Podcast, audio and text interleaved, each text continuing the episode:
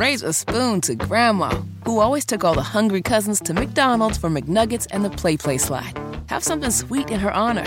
Come to McDonald's and treat yourself to the Grandma McFlurry today. Ba da ba ba ba. At participating McDonald's for a limited time.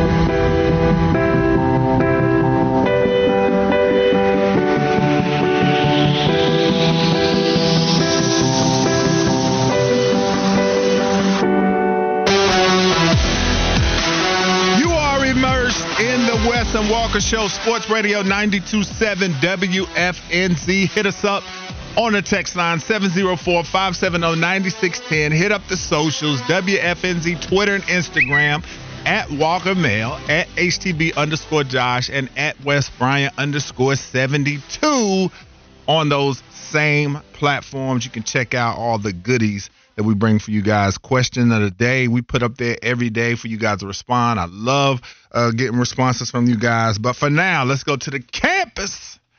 Kona. All right. More realignment news hit over the weekend. In case you don't know, after the Big Ten added Oregon and Washington, the Big 12 already added Colorado or the Colorado Primes, whichever you want to call them. But they also accepted applications from Arizona, Arizona State, and Utah. The Pac 12 is now down to four teams with only Cal, Oregon State, Stanford, and Washington State remaining. Only for the second time in the history of college football have we witnessed the downfall of a power conference. This happened to the Southwest Conference in the mid 1990s. So a lot of schools in the Pac 12 facing a crazy future. Nick Saban dropped his thoughts off about what he thinks about what's been going on, and it's Nick Saban, as you would expect. Look, I did not hear what anybody's comments have been about this. Um, look, there's a lot of traditions that we've had for a long time in college football, and uh, I think we're in a time of evolution for whatever reasons. Um, and some of those traditions are going to get sort of pushed by the wayside, I think, and it's sad.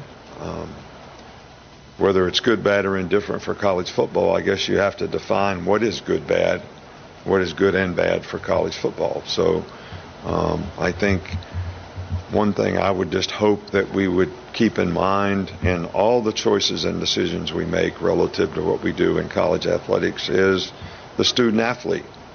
Um, they're here to get an education. We want to try to help them develop careers on and off the field. Uh, and hopefully, some of the choices and decisions that we make for college athletics in the future will impact them in a positive way. And I hope that we can keep that as a priority in terms of uh, whatever we decide to do.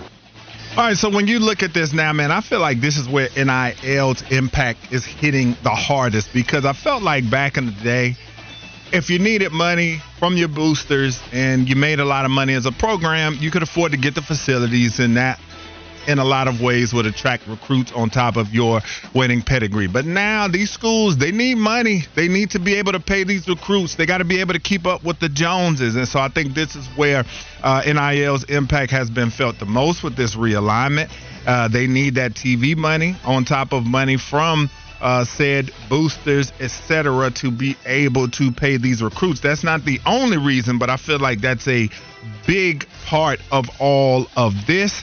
But Walker, what do you think about this? Does this change your interest in college football after history and traditions being left behind for more money in these new super conferences? Well, I mean, clearly we care about the ACC, and then a lot of us also care about the SEC in this part of the country. We are quite literally as far away as you can get from the Pac 12, being here in Charlotte, North Carolina, and then you talk about the Triad area. Mm-hmm. You're not looking at Pac 12 games all that much unless you are a college football junkie. What you care about, like so many people that t- take in and consume college sports, it is the regional bi- uh, regional bias that you have. It is that regional fandom, and that's what's going to be unfortunate. Because yeah, the Pac-12, not the strongest football conference in the world. You did have a couple of schools like Washington that I think made a college football playoff one year within the last what like six seasons, something like that. It'd been a while, but they did make it. Even still, I don't know if you think of Washington as this monster college football powerhouse, but they are a pretty good program. Yes. Oregon,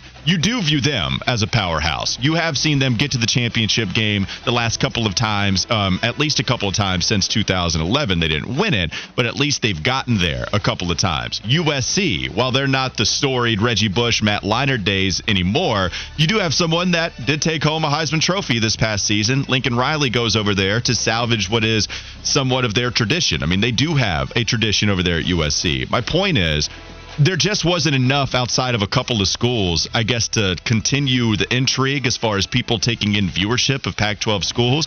I don't like it because I don't want this to infiltrate other conferences, but it already is happening. And I'm just hoping that the ACC holds on because Florida State has, they've been barking a bunch. I mean, they've been talking very loudly very publicly how bad they want out of this conference if they do not change dramatically the financial distribution part of the grant of rights that they have, right? But they signed it in 2016. I don't expect them to leave anytime soon. We do know that they won out. I just hope that the ACC is able to stick together does seem like a lot of athletic directors want to stick together, but the Pac 12, it gets disbanded, and I just don't want it to come over to the East.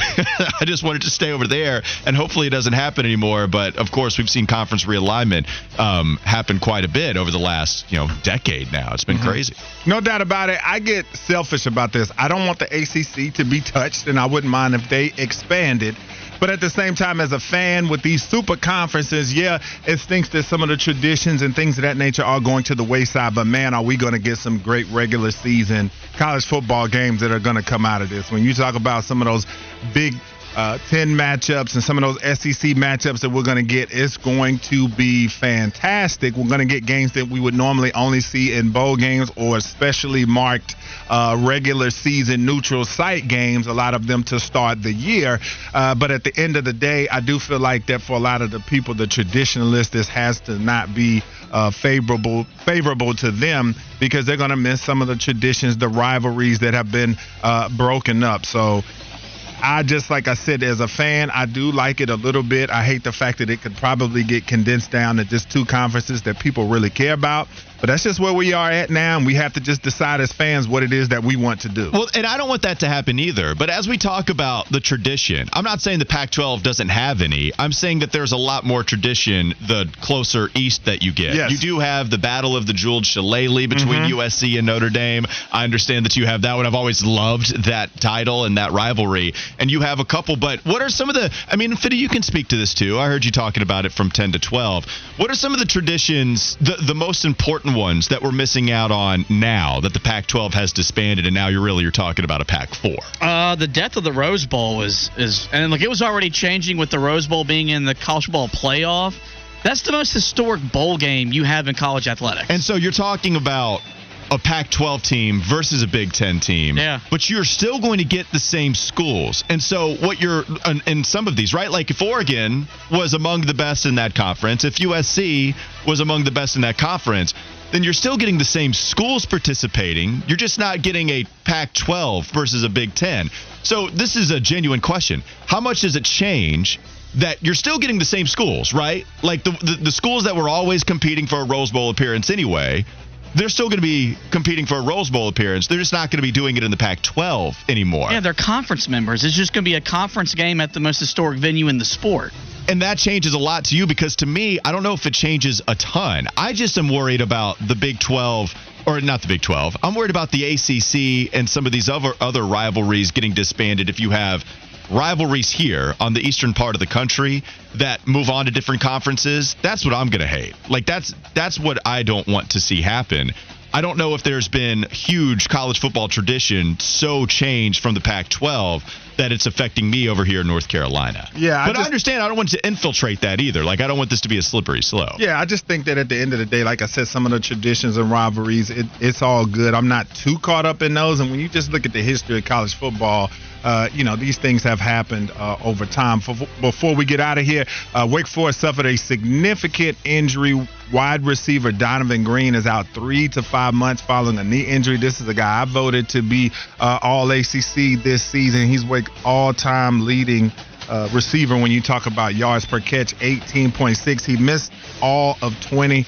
21 as well. So uh, this is a guy. Hopefully, he can have a speedy recovery. But you hate to see it for Wake because this guy looked to have the breakout season that many people uh, thought that he would in Winston Salem. Raise a spoon to Grandma, who always took all the hungry cousins to McDonald's for McNuggets and the Play Play slide. Have something sweet in her honor. Come to McDonald's and treat yourself to the Grandma McFlurry today. Ba da ba ba ba. At participating McDonald's for a limited time.